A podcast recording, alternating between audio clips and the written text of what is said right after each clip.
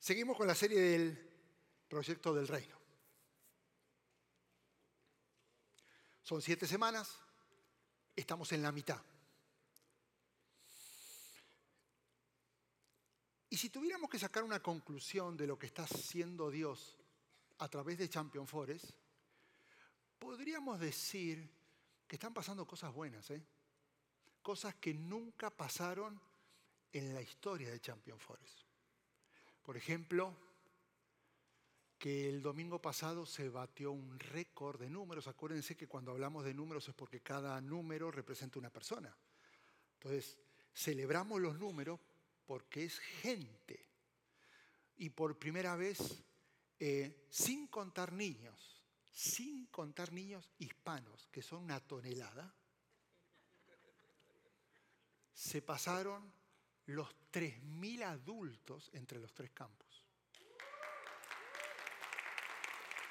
Jamás había, estos eran números de Easter, y ahora hay, hay una expectativa de lo que Dios está, porque la iglesia está haciendo lo que tiene que hacer, que es invitar, que es movilizar, que es, eh, que es hablar, testificar, y hay, hay algo que está pasando.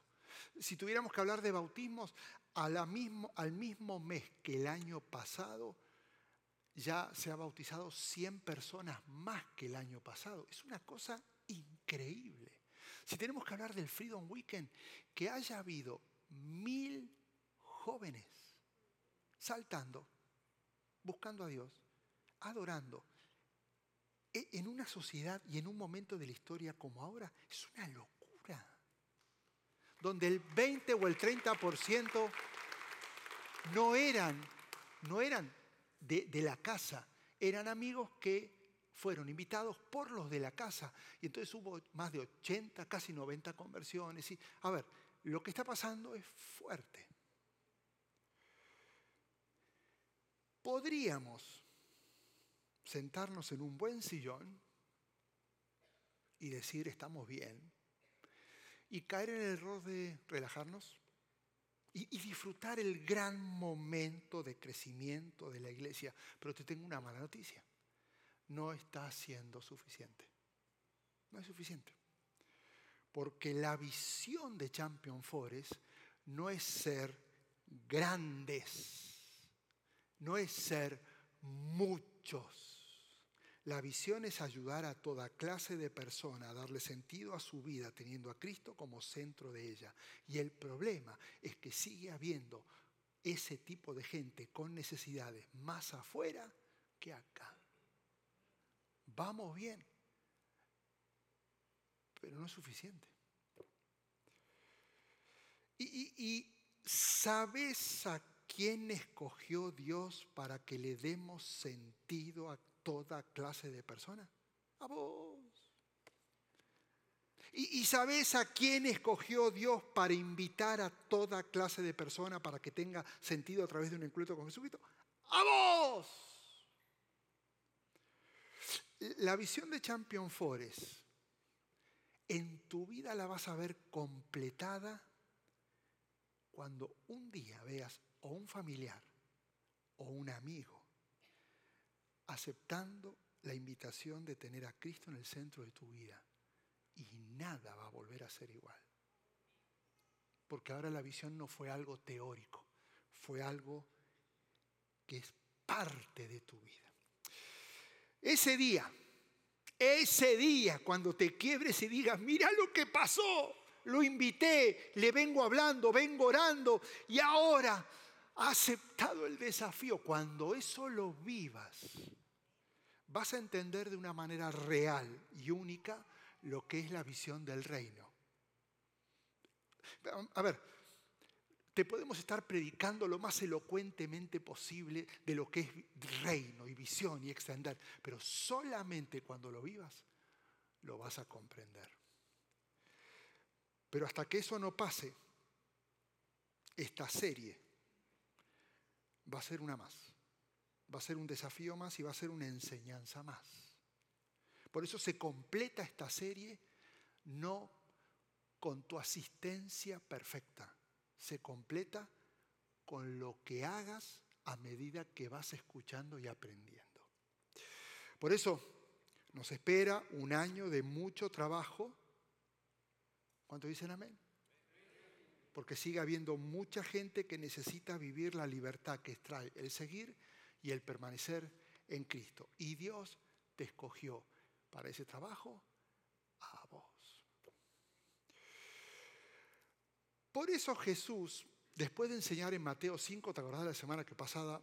Las bienaventuranzas y hablar un poco de las características de cómo es un corazón de reino.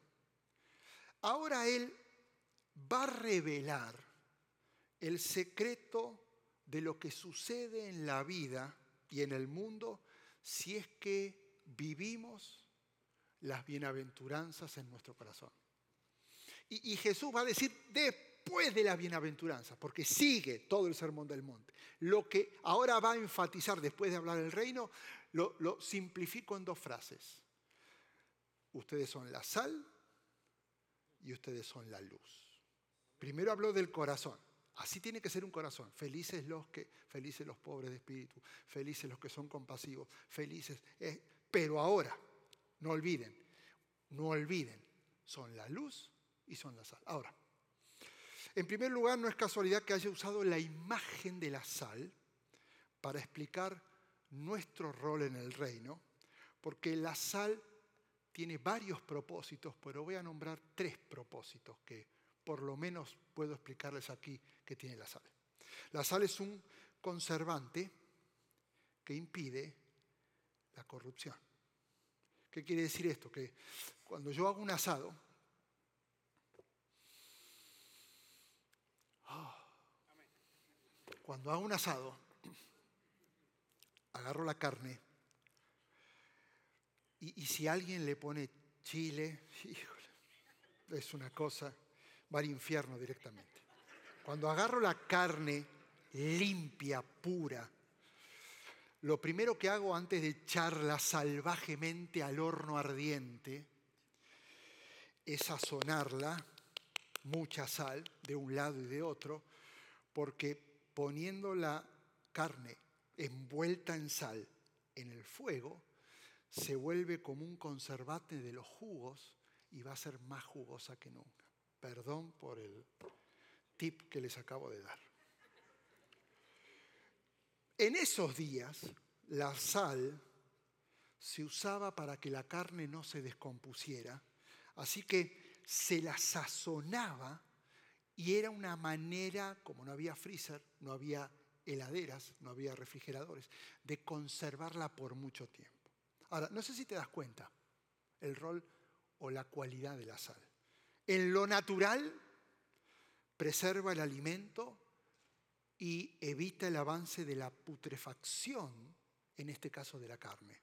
En lo espiritual, si somos sal, significa que viviremos apartados del mal, de lo corrupto, y en relación a todos los que nos rodean, nuestra influencia va a ayudar a detener el progreso del mal en donde estás. Nuestro rol es increíblemente profundo. Donde estés, el mal no avanza. Donde estás, hay pureza, no hay corrupción. Marcar la diferencia. El otro, el otro sentido de la sal es que la sal tiene un sabor diferente a cualquier sabor. Por eso, no salo lo salado, sino que salo lo insípido, lo que no tiene sal, para darle sabor porque el poder de la sal está en marcar la diferencia. El ser un sazonador del sabor de Cristo en este mundo va a definir qué tipo de influencias tengas en este mundo. Y, la tercera característica de la sal es que sin sal no se puede preservar la vida. No solo la sal, escucha esto, regula la hidratación de las células y regula el cuerpo entero, sino que regula la eliminación de las toxinas de cada célula dentro del cuerpo, de manera que si no hay sal, no vivirías.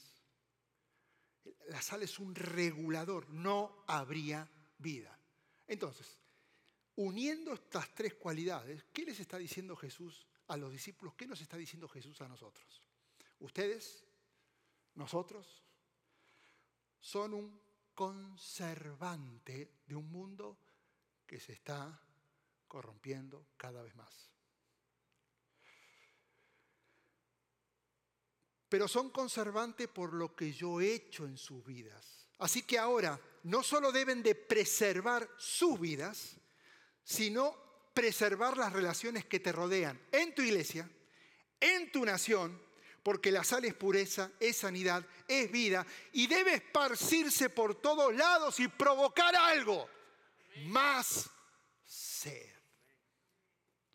No, no, es cualquier metáfora ni cualquier imagen el entender lo que es el sal. Pero por el otro lado usa otra imagen que es la luz. Y esta imagen es muy diferente a la metáfora de la sal porque es justamente lo contrario a la sal. La sal impide que algo malo ocurra. La luz permite que algo bueno suceda. E, es todo lo contrario. Cristo mencionó estas dos imágenes porque juntas son esenciales. No puedo ser solo un conservante, también tengo que ser luz en la oscuridad. No solo puedo resistir lo perverso, sino que debo impulsar, debo promover lo que es bueno y ser un ejemplo. Por eso, la luz también tiene su propósito. Ilumina, revela, educa, da conocimiento y la luz vence la oscuridad. Ahora, interesante, porque si está oscuro, Iba a hacer un ejercicio de apagar toda la luz, pero dije, no, no voy a hacer que se corte. Si está oscuro y prendes una luz, todo cambia. No hay manera que la oscuridad pueda vencer la luz. No hay manera. Escucha esto. Después de unas horas, si viviéramos y estuviéramos en la oscuridad, escucha, dije, ¿qué generaría en nuestra vida el vivir en la oscuridad? tendríamos tanto temor que no solo habría pánico, sino que habría ansiedad. Perderías la capacidad de relacionarte, te sentirías solo. Perderías la capacidad de ubicarte, no sabrías dónde está la salida y dónde estoy yo. Y además, perderías la capacidad de distinguir el tiempo, porque no sabrías si es de día y de noche. Estuvimos en unas cavernas en North Carolina con la familia y nos bajamos una, a unas cavernas profundas. Y la guía dice, ok, ¿están listos para una prueba? Y no vaya, apaga la luz. Y dijo, ok, a los 10 segundos van a sentir esto, a los 20 segundos, ya aprendela, estábamos desesperados. Y dijo, si 14 días estuviésemos así, todos nos quedaríamos ciegos. Ahora, quiero que imagines esto. Ahora mismo hay gente que no está aquí, que está sufriendo bajo la oscuridad del pecado y está sintiendo lo mismo. Lo mismo. Y no porque no hay cristianos, sino porque no hay luz. Eso es grave. Y el problema para ellos que están en la oscuridad, no es que están en la oscuridad, sino que está pasando el tiempo y nadie está yendo al rescate. Mientras estamos acá, creciendo, estudiando, siendo desafiados, hay un grito de angustia afuera de este lugar de gente que dice, ¿quién va a venir a mi rescate. Pero, pastor, ¿no, es que donde hay cristianos siempre hay luz? Claro. Pero ¿de qué sirve ser luz donde hay luz? El propósito de Dios para cada uno de nosotros no es venir, entrar y crecer, sino ir, salir y dar. Así como necesitamos entrar a adorar, nos urge salir a testificar. Si, no, algo está mal. ¿Te imaginas qué le pasaría a alguien que pensase y decidiese tomar o, o actuar de esta manera? Voy a pasar el resto de mi vida buscando a Dios y disfrutando de su presencia. ¿Suena bien? Sí. ¿Suena espiritual? Sí, muy espiritual. Pero el problema es que Dios no nos diseñó, nos diseñó para ser ríos donde el agua entra y sale. No nos diseñó para hacer embalses para acumular agua. Yo recibo, yo quiero, dame, ok, está haciendo un embalse. Y vos sabés que en un embalse, cuando el agua queda estancada, comienza a haber olor. Tu vida es como un río, entra y sale, entra y sale, entra y sale. Esa es la gran diferencia entre el mar de Galilea y el mar muerto. El mar de Galilea es el lugar más floreciente y verde de todo Israel. ¿Por qué? Porque el agua entra y sale. El mar muerto es muerto porque el agua entra y no sale por ningún lado. Cuando uno deja de ver y de dar hacia afuera y el enfoque es hacia adentro, comenzás a autosatisfacerse y, y aparece una actitud que es incompatible al que ama a Dios y al que sirve cada domingo. Yo vengo a servir, yo vengo a dar, yo vengo a ser parte. Eso es egoísmo. Porque lo único en tu vida es vengo, vengo, vengo, entro, hago, crezco, Dios, dame. Y el problema, que el único antivirus del egoísmo no es otro sermón sobre el evangelismo, sino la generosidad generada por mirar, pensar y dar hacia fuera del edificio. Por eso el cristianismo es el ejercicio de entrar y salir de dar y recibir, de ir y venir.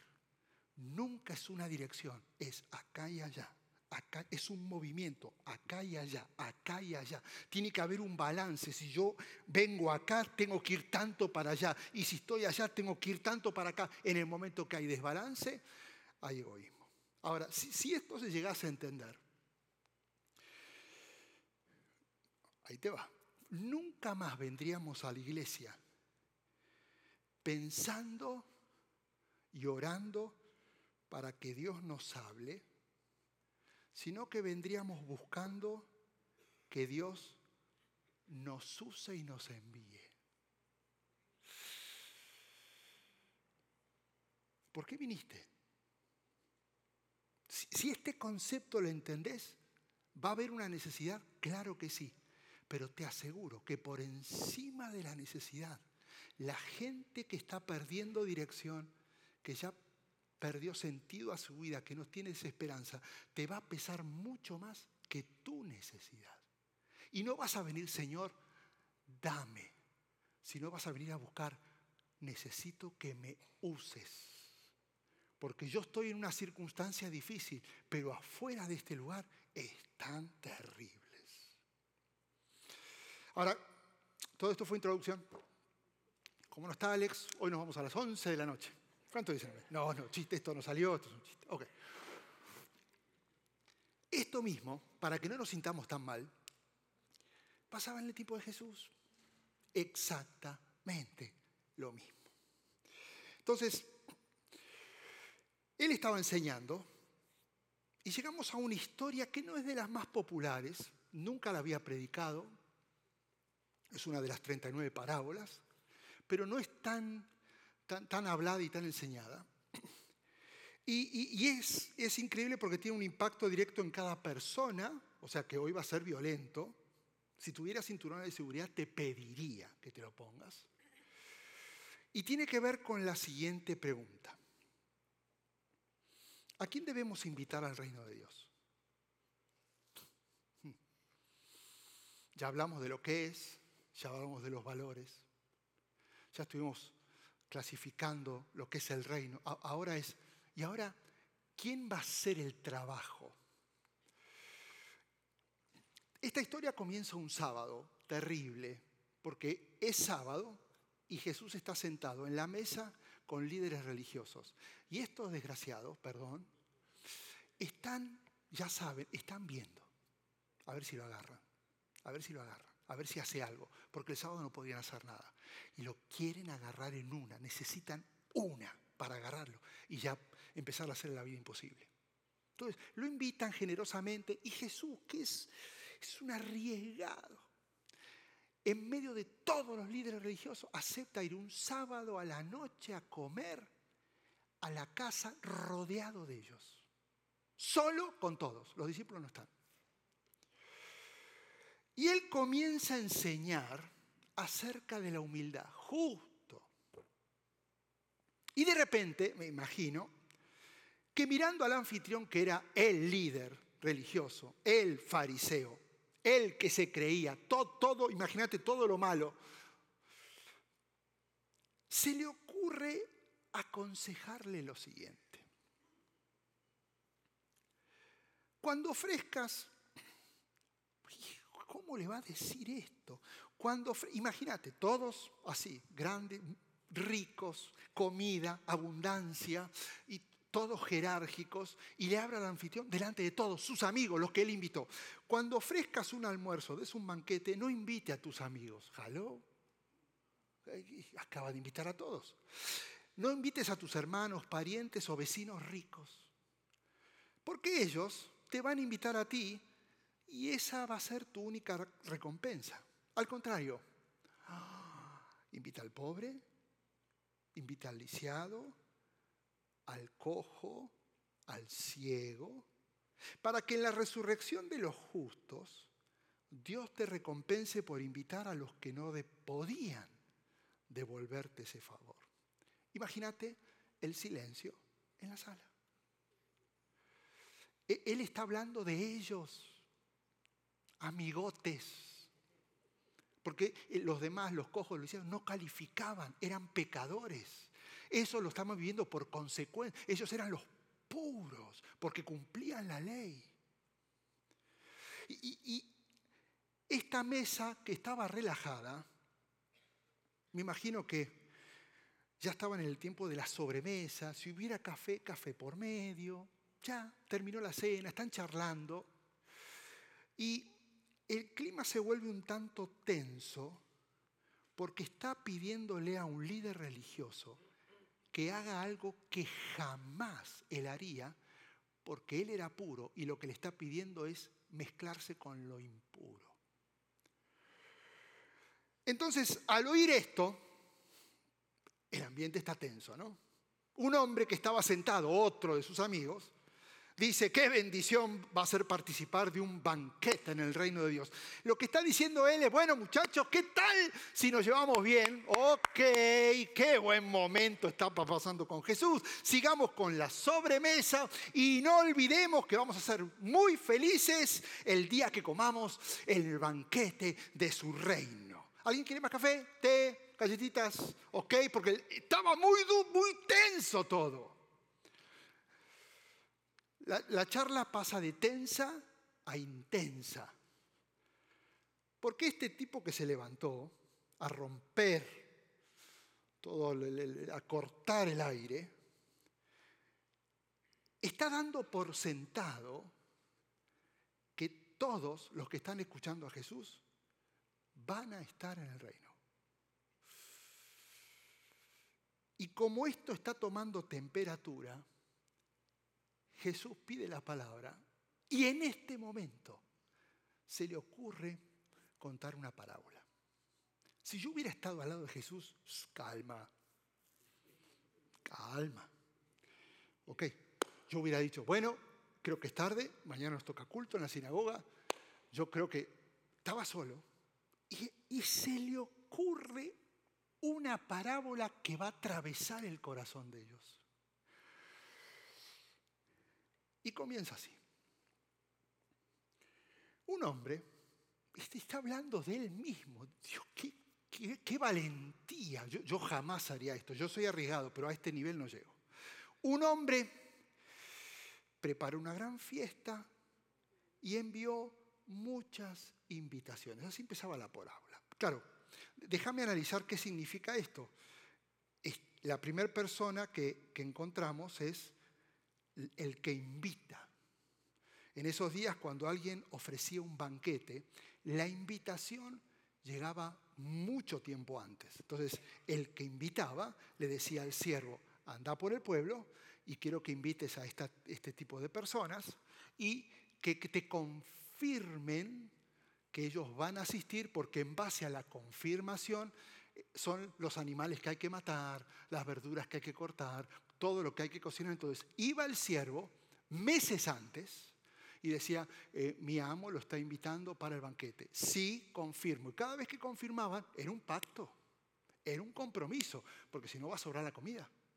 Entonces, iban confirmando y el que no, no, pero el que confirmaba tenía que ir. Cuando el banquete estuvo listo, quiere decir que ya los animales cocinados, toda la verdura cortada, ok, eh, vayan a buscarlos y ahora díganle que ya el tiempo es que venga porque ya la comida está lista. Envió al sirviente a decirle a los invitados, listo para comer. A ver, este era un momento muy especial, no todos tenían la posibilidad de comer este tipo de comida, ¿no? Pero los que habían dicho que iban a venir empiezan a poner excusas. Para sorpresa del siervo, los que habían confirmado comienzan excusas y dividí en tres clases de excusas. Ahí te va. Los que se excusan por tener algo mejor que ver. Uno dijo, perdón, pero acabo de comprar un campo y debo ir a inspeccionarlo, entonces mil disculpas, no voy a asistir. Es como si él dijera, acabo de gastar todo mi dinero en una casa, pero no sé dónde es, no sé cómo es, así que voy a ver qué compré. ¿Quién compra algo sin verlo antes?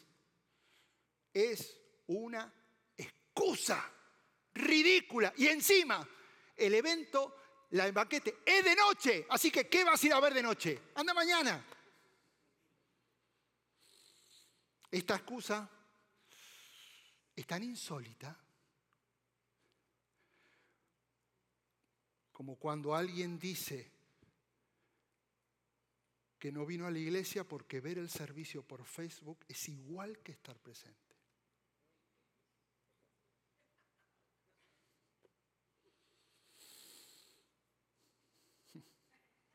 Excusas. ¿Y, sabes cuál es la diferencia entre una razón? Porque puede haber razones justificadas, pero ¿sabes cuál es la diferencia entre una razón y una excusa? La excusa es la piel de una razón llena de una mentira. Porque sabes que no es así. después están los que se excusan por tener algo mejor que hacer. Otro dice, es que acabo de comprar cinco yuntas de bueyes y quiero ir a probarlas. Por favor, discúlpenme. A ver, las yuntas se les llamaba a la pareja de bueyes, que se les ponía una madera y caminaban juntos. Así que él en realidad está comprando 10 bueyes, porque son cinco yuntas.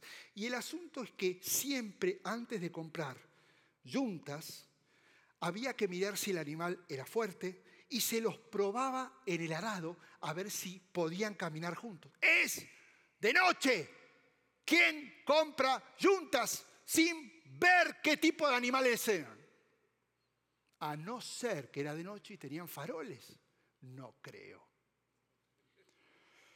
Esta excusa es como comprar un carro usado en una agencia pirata con 400.000 millas, modelo 78, y pedir por escrito probarlo después de comprarlo.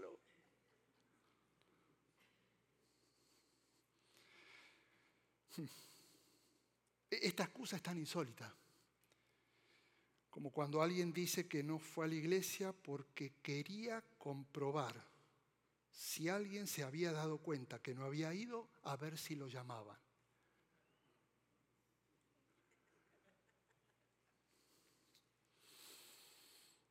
Son excusas que me dijeron, gracias a Dios, no de acá. Finalmente están las que las excusas que se ponen por tener algo mejor que disfrutar.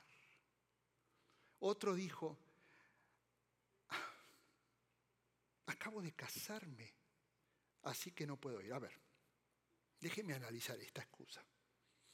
Estos banquetes eran muy ocasionales, te podían tocar uno, dos o tres en la vida. Eran exagerados en comida, eran extravagantes. Los que participaban nunca iban a poder experimentar esto en sus casas a no ser que fueran invitados. Apenas la gente tenía comida para sobrevivir y la excusa es, me casé. Trae a tu esposa. Escucha esto. Inventá que es una salida especial. Decirle que tuviste una gran idea, no sé, aprovechate de la situación, que es el mejor banquete que vas a probar. Y encima, con tu esposa recién casada que todavía ni sabe cocinar. No tenés dinero ni para ir a un McDonald's ahí. Y le decís que no. Qué ridículo. Además, ¿a qué mujer no le gustan las fiestas? E, esta excusa es patética. Esta excusa es tan insólita como cuando decimos que no fuimos al servicio. Escucha bien. Porque el domingo es el único día que puedo pasar con mi familia. Y decido perderme la mejor inversión que puedo darle a mi familia, que es estar en su presencia. Ahora, imagínate al escuchar todas estas excusas. El sirviente regresa y le informa a su amo, hijo, esto está mal. El amo se pone furioso y le dice, ok, ve rápido a las calles y callejones de la ciudad e invita a pobres, lisiados, a ciegos y cojos. Ahora, escucha esto, si los primeros invitados que rechazaron la invitación representan a fariseos, maestros de ley, que son los que estaban sentados junto a Jesús mientras contaba esta parábola, imagínate cómo se sentirían. Este segundo grupo de invitados en la historia representan a los pecadores, a los impuros, a los indignos, a los corruptos, a los que eran olvidados, a los ignorados por los mismos religiosos que estaban sentados a la mesa y en la historia pusieron la excusa. ¡Wow! Jesús se la está jugando. Es sábado, está sentado con religiosos y le está dando duro. Así que Jesús, a través de esta parábola, no, no está pensando en la gente que está compartiendo la mesa, escuchando esta historia. Él está pensando en los que no están todavía, porque nadie los invitó. Esta parábola no es para vos es para los que están ciegos, mancos, mudos, sordos, en oscuridad, desesperados, porque ninguno de los que está acá los invitó. Y, es más, porque para si fuera poco, remata todavía porque el sirviente, después de invitar a este segundo grupo, le dice, esto es increíble, todavía queda lugar para más personas. Entonces su amo dice, entonces quiero que vayas por senderos, quiero que vayas por detrás de los arbustos y ahora veas a cualquiera. Quiero que le insistas, no te olvides de esta palabra, le insistas para que venga y la casa esté llena. Y es increíble que en la parábola el amo no dijera, bueno, bueno, tranquilo, ya es suficiente.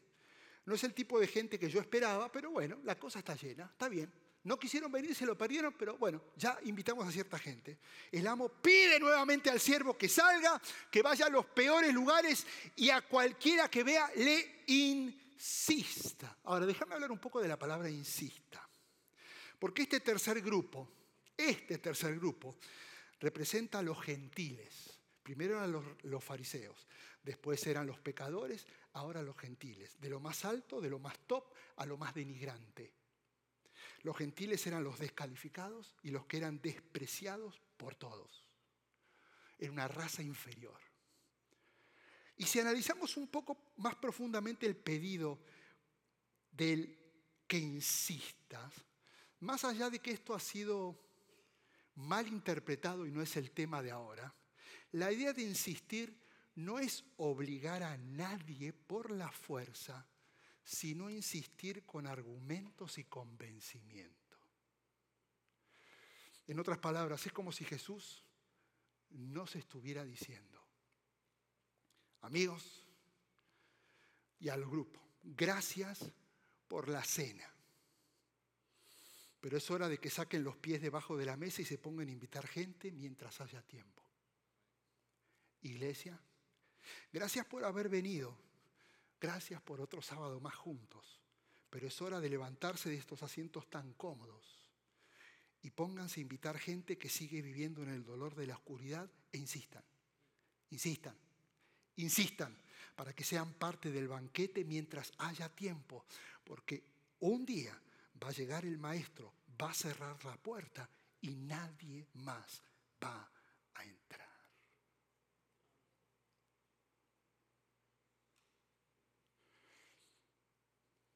Ahora, de la misma manera que los perdidos pusieron y ponen excusas creativas para no acercarse a Jesús, resulta que los cristianos ponemos excusas mucho más creativas para no alcanzar a los perdidos.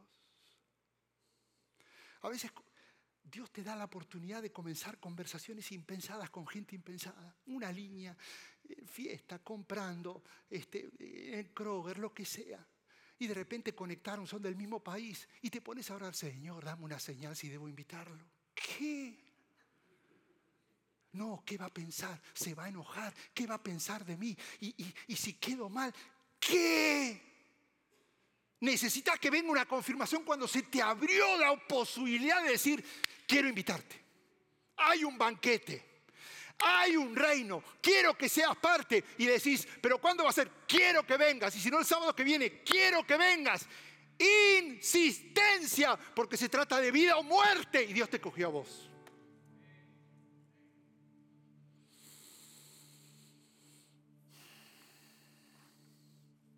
Dios quiere que como el siervo, porque nosotros somos el siervo, que escuche la voz del amo y dice, invítalos. Y si alguien no quiere, está bien, pero seguí invitando y seguí invitando e insistíles, porque quiero el reino lleno.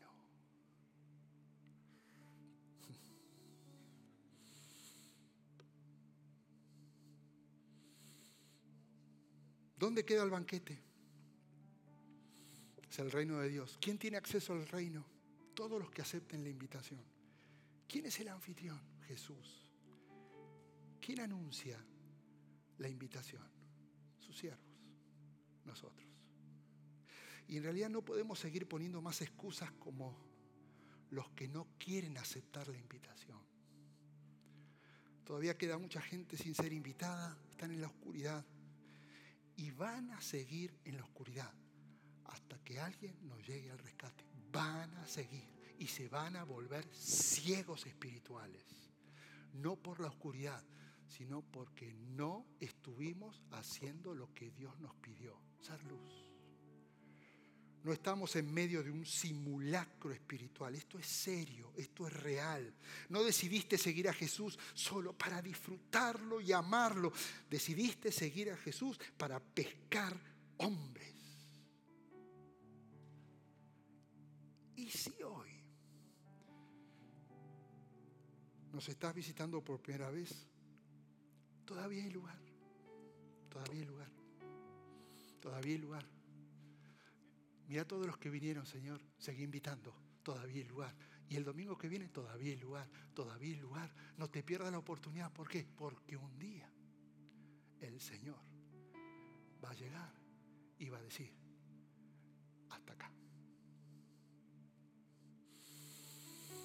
Y todavía estás a tiempo de ser parte del banquete de su reino.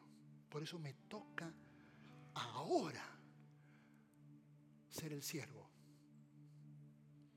e invitarte. Y después de esta invitación me va a tocar hablarte a vos que sos otro siervo, para que empecemos a hacer lo que Dios espera que hagas. Cierra tus ojos. Si estás acá, si estás en oscuridad, si estás en tristeza, si te sentís vacío, si hay dolor, si hay preocupación, si hay abandono, si no sabes para dónde tenés que ir, no te sientas mal, no es que todo sale mal, es que estabas en la oscuridad y solo hay una manera de que seas libre.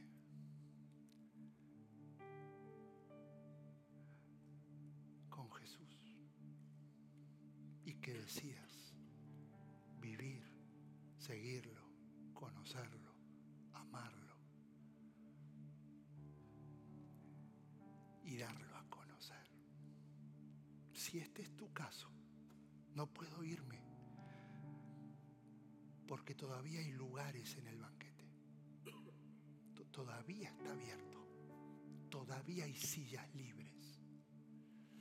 Y Dios, mientras haya sillas libres, siempre va a decir, seguí buscando, seguí buscando, seguí buscando. Así que sí, ¿y cómo acepto la invitación? Tan simple como repetir una oración a manera de invitación. Y cuando uno lo cree, uno está invitado a crecer, a caminar, a conocer y empezar a vivir en la tierra el reino de Dios. Tan simple como decir, Señor Jesús, repetí conmigo, Señor Jesús, creo,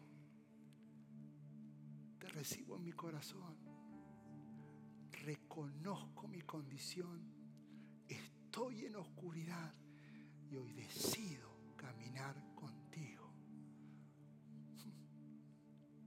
Perdóname moriste en esa cruz por mí. Quiero vivir contigo. Quiero tener esperanza. Quiero vivir con gozo. Quiero llenar este vacío que no se va a llenar con cosas que propone el mundo, sino con tu Espíritu Santo. En el nombre de Jesús. Amén. Seguir con tus ojos cerrados. Yo, no sé si alguien se atrevió a hacer esta oración por primera vez. Tal vez todo el mundo la había hecho, pero si la hiciste por primera vez, ahí nadie te está viendo. Me encantaría el poder saberlo para abrazarte y para poder después darte un regalo y ayudarte a empezar a caminar. ¿Alguien lo hizo por primera vez? ¿Alguien por primera vez? Levántame la mano y decime, yo lo hice por primera vez. ¿Alguien?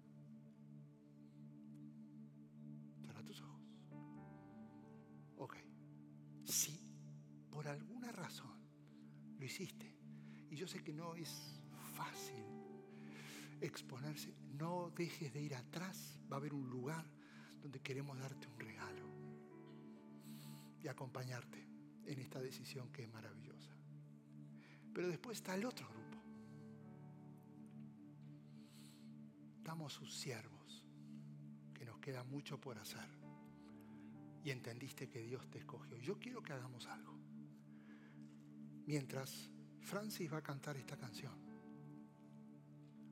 parte del rendirte a Él es entender cuál es tu rol en el reino. ¿Cuál es tu rol? Dios te escogió para darlo a conocer a Jesús. Y hoy se agrega una nueva palabra que no la teníamos en nuestro léxico. Insistí. Desistas tan rápido. No te canses tan rápido. Insistí. Y yo quiero que tengas en tu mente a alguien. A alguien. De una manera que puedas orar por él. Porque ahora todo esto que trae luz, que es su palabra, te va a desafiar a que ahora vayas, insistas y como buen siervo, el amo esté satisfecho por lo que estás haciendo. Y cuando vengas, es que esperes que Él te diga, siga habiendo más lugar, sigue insistiendo, siga habiendo más lugar, sigue insistiendo, porque un día Él va a llegar y las puertas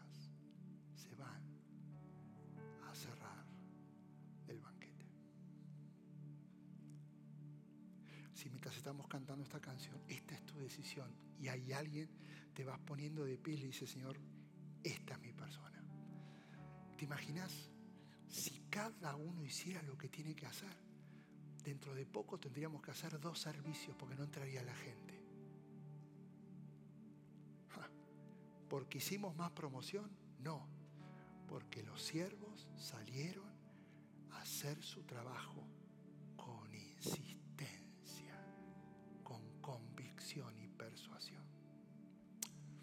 Francis.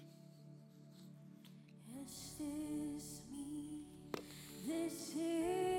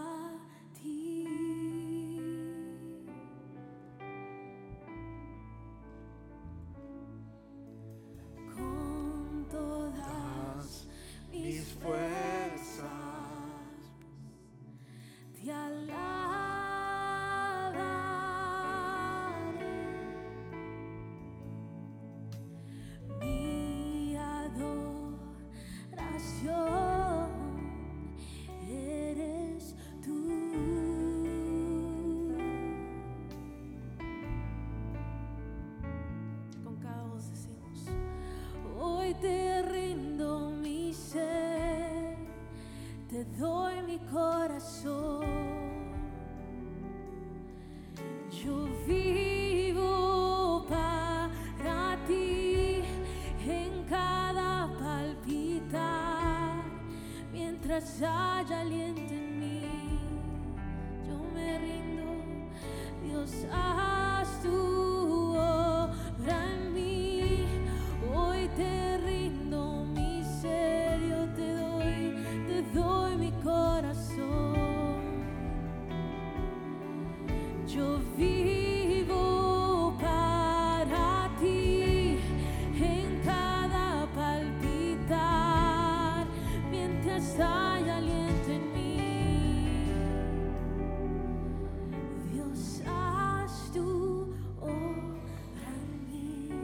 tus manos, ya nos vamos. Padre, envíalos. Que esto haya quedado en el corazón. Porque al salir de este lugar no es a sobrevivir, es a invitar, es a inspirar, es a influenciar. Es mucho más que trabajar, es cumplir tu propósito en nuestras vidas. Danos la valentía de insistir, de ser elocuentes, de estar proactivos, de buscar cada posibilidad, de no tener miedo, de tener carga, compasión, dolor, sentir el dolor de aquel que está en oscuridad, está desesperado. Nosotros sabiendo cuál es la solución, danos la convicción. Todavía hay más sillas para el banquete. Sigan invitando al pobre, al cojo, al lisiado, al descalificado, al deshonroso, al que se encuentren, para que tenga un encuentro con Jesús sean parte del banquete más extraordinario y más increíble que es la eternidad con Jesús. Gracias por participar del servicio a través del Internet. Esperamos que la experiencia de hoy haya alentado y desafiado su mente y corazón. En Champion Forest nos apasiona ayudar a las personas a conocer a Dios, a crecer en su relación con Él y con los demás, mientras todos, como cristianos, hacemos una diferencia en el mundo.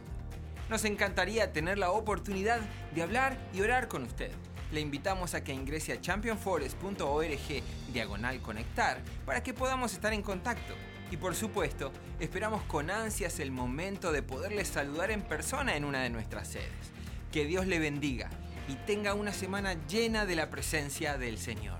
Nos vemos pronto.